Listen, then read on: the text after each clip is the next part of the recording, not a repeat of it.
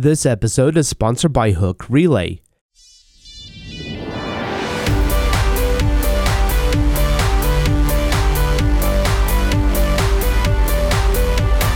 In this episode, we're going to have a look at the Bootstrap modals, and the steps should also be applicable for applications that are running ES build, along with Tailwind CSS. But the basic idea is whenever we want to go to edit a record, we would want a modal to pop up. And I've been guilty of this in the past, where for each record, I would go ahead and reroute the modal, so even if the user doesn't click on the button or link that would then trigger it, it still gets rendered on the page.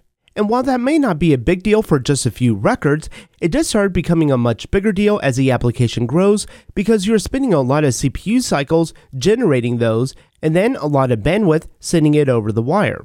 So instead, whenever we click one of the edit buttons, it'll launch the modal, we can make our changes, and then we can update the project. Likewise, we'll also be implementing a new project modal, where we can create it, it creates successfully, and then it'll take us back, and we're also going to look at creating another one but having some form validation. So we get a form validation error has occurred, we have to address this issue, and then we would be able to create the record. And the way we're going to handle this is whenever you come to this page, there will not be any modal code loaded. Instead, when we click the edit button, it'll make a request back to our Rails application. The Rails application will send back the modal information, and then we'll use some JavaScript to launch it. Likewise, for a new project, it makes a request back to the Rails application. It then sends us back this information, and we display it. And this is going to be so much more efficient, because if we did have hundreds of records on this page, we wouldn't want to necessarily render all those modals, because realistically, people would never click on them. So we'll start this off generating a scaffold for our project. We'll just have a name and description attribute, and then we can go ahead and run Rails DB migrate to migrate the database. And so if we come under the index actions view, we can see that we have our edit record. And the idea here is we would want to provide some backwards compatibility if for whatever reason the end user's browser is not working properly. For example, they have JavaScript disabled, then we would want to take them to the edit page instead of launching the modal. So with a test project here, I'm going to hit the edit button, and we're going to look at the response. We can see that it took us to the edit projects page, and it came over as an HTML. However, the problem here is that we're going to want to make this a Turbo stream, and there's actually a couple of ways we can do this. However, I want to show you just a couple of different ways. So if we have a format, and then we can add a Turbo_stream here. And if we save the file, if we come back, and now if we hit the edit, we do get an error, but you can see now we get a TurboStream response. However, there's actually a big problem with doing it like this, and the issue is at the time of this recording with iOS Safari, this will actually try to download the page instead of directing us back to the application with a TurboStream response. It would still make the request, but it also triggers a download, and it's really weird. So I actually don't want to do it this way at all. And without adding complications to this view or the responding views, I don't want to make this a Turbo frame tag just for this functionality. So instead, I'm going to create a Stimulus controller, and I can do that with a bin Rails generate Stimulus. And the name of the controller that I'm going to create is just called Turbo. And by using this task, that'll automatically call the Stimulus manifest update. So if we come into our JavaScript controllers index, it's automatically added in here. We don't have to do that manually. So within this controller, we're essentially just going to be adding it to that edit link. So we can add the data controller Turbo. So whenever this edit link appears, it's going to have that data controller Turbo, but it's not going to be listening on there. And I don't want to clutter up the view here with having this data controller Turbo, but then also having a data action Turbo and then click event on this line just for this simple functionality. There's actually a neat trick that we can do here. So when this initializes, we can call this.element. We can set the attribute. We want to set the data-action, and we want to set it to a click event, and taking us to the Turbo controller and the click action. So then we can create this click event. We can prevent the default. And this is just so whenever we click on the link, it's not going to adhere whatever that link was actually going to do. So instead, we could just set a variable. We'll call it this URL. We'll get this dot element, and then we'll get the attribute, and we want the href.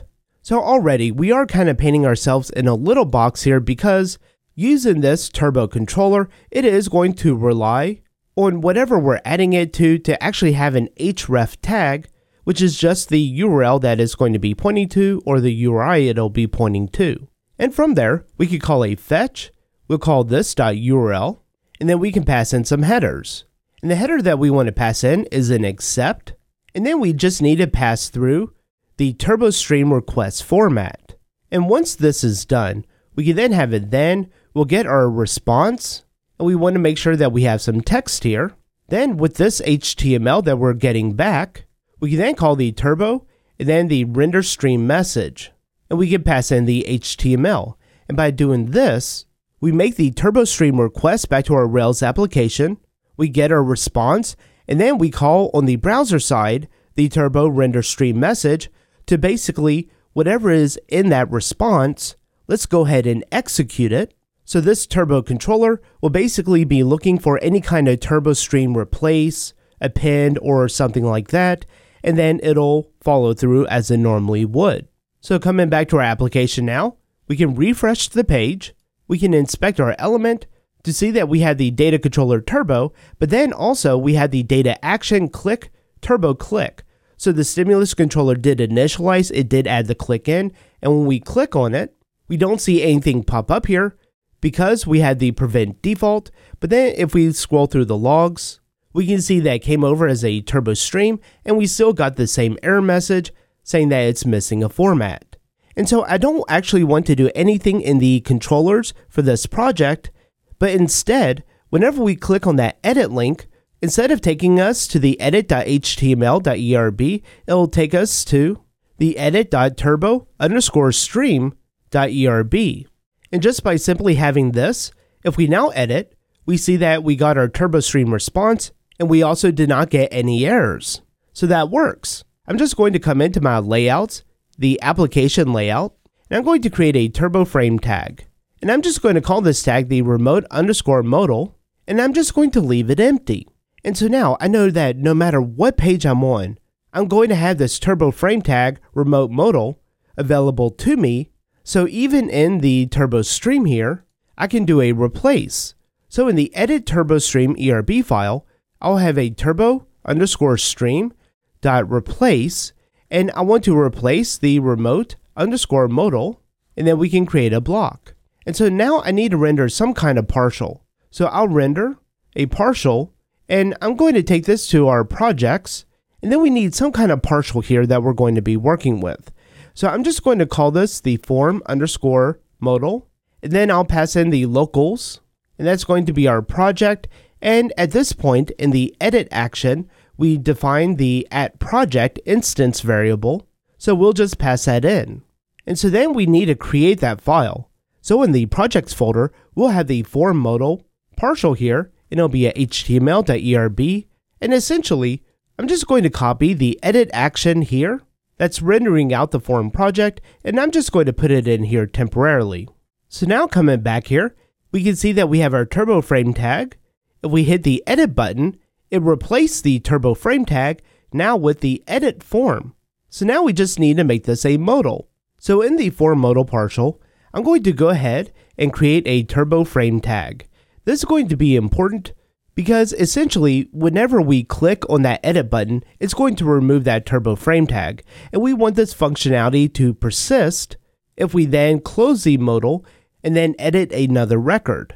And also the strange thing about this is whenever we are interacting with this remote modal Turbo frame tag, and this may depend on your use case, but I'm going to go ahead and set the target to top. And the reason why I'm targeting the top is because whenever any kind of interaction happens within this frame tag, it's likely that I would want to send it to the top page. However, you may need to play around with your application to see if that's going to be the proper fit. And so essentially what we want to do is we want to put our modal code here, and I'm just going to paste it in. And again, this is for a Bootstrap project. So if you're using a different CSS framework, that you would need to adjust this accordingly. But just within the modal body, we'll render out the project's form. So now if we come back and refresh, if we hit the edit button, you see that we still have our Turbo frame tag. So if we had multiple targets or multiple projects and we're hitting the edit button, then we won't lose this Turbo frame tag. Within here, we have the modal code, and down in the body, we have the form for editing the project. And you may have noticed that the issue here now is that the modal didn't show. And so that's what we need to fix next. And I think the easiest way to do this is to take in the assumption if we are rendering this out on a page, then we want it to show immediately as soon as it's available. So I'm going to create another stimulus controller. I'm just going to call this the data controller, and we'll set this equal to the modal. That does mean we need to run the Rails generate stimulus and then the controller name. So we'll go ahead and do that. And if we edit this controller, we want to make it as simple as possible. So we're just going to set this.modal is equal to a new Bootstrap instance. This is going to be a modal for this.element because the element that we are attaching it to is the modal itself. And then we can pass in whatever kind of options for this as we want. For example, if you want to take the keyboard and just disable that interactivity. And once we initialize it, we could call this.modal.show. And it is going to be important here that with this connect function, we also have a disconnect function. And the reason why this is going to be important is if we don't do this, then otherwise we could get into a situation where the modal is a nesting within a modal, nesting into another one, and you'll just kind of see the background screen getting darker, darker, and darker, or you'll have a situation where the modal just doesn't go away until you refresh the page. So when we disconnect, we're just going to call the hide function on the modal. And so just by doing this, we have about 15 lines of JavaScript for this controller, and we have about 21 for the other one. And before we test this out, we do need to come into the JavaScript application.js file, or wherever we're calling the import for Bootstrap. Remember, when I create this project, I am using ES build, and I'm also using the CSS bundling with Bootstrap, so this was automatically added in. And we just need to make sure that Bootstrap is available at the window level. So I'm just going to call window.bootstrap and set it equal to Bootstrap. Once we save this, ES build will rebuild the application JavaScript file. We can come back to our application and refresh, and we should then be able to edit and get the modal pop up. We can update the records, and it works as we would expect. And the nice thing about all this is that we didn't have to touch the project's controller at all. The amount of code that we actually had to enter in, if we take aside the Turbo controller and the modal controller, because this is going to be repeatable now. In the index page, we just had to add the data controller Turbo. So as far as the existing code, that's all we had to add in. That'll make the TurboStream request to our Rails application. Because we're on the edit page, we just had to create the edit TurboStream ERB, where we're going to be replacing the remote modal that we created in the application layout. We're just going to render a partial, and this partial is just triggering the stimulus controller modal. So this kind of functionality is really simple to create. So for example, if we just copy out the edit turbo stream, and maybe we want to create it on the new action as well, all I have to do is just copy out that file, relabel it, and then come into the index action. We'll go down to the link where we are creating our new project. Since we do have a link to, and this is going to be an href, we can simply use our stimulus controller Turbo. If we come back to the projects, we can click new project.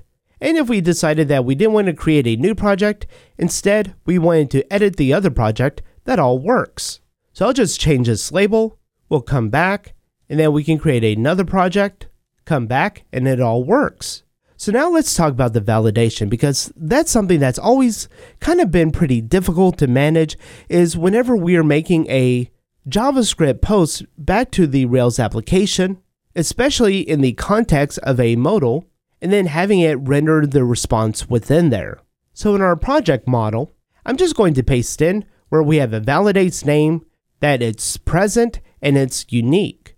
So if we come back and try to create a new project, I'll just create it without a name. And it works without us having to do anything else. If we try to create some kind of validation conflict with the uniqueness, then that pops up as well, and we didn't have to code anything else for this. It just works. If we give it a different name and then create the project, it takes us to the show page as we would expect. We can come back and it all works. So overall, I think that the amount of setup work that we're having to do here is very minimal for this kind of functionality, and just seeing how easy it is to add this functionality into another link, it was very simple. Again, all we had to add was the data controller Turbo, and then whatever controller action this was going to, we just had to make sure that we had an appropriate TurboStream response view here. And the Turbo controller code is simple enough. If you do have some extra needs, you can easily manipulate this to do what you need. Same for the modal controller, where we're simply just calling the Bootstrap modal and making it show, and then make sure that we hide it when it disconnects. If you do have any special requirements here as well, or if you had something else where maybe you didn't necessarily want to have a modal, but some other kind of interactivity to happen whenever the TurboStream is repainting the page with some new components, then you can do that as well. You could just have a different kind of stimulus controller that would then execute whatever kind of JavaScript that you needed. Well, that's all for this episode. Thanks for watching.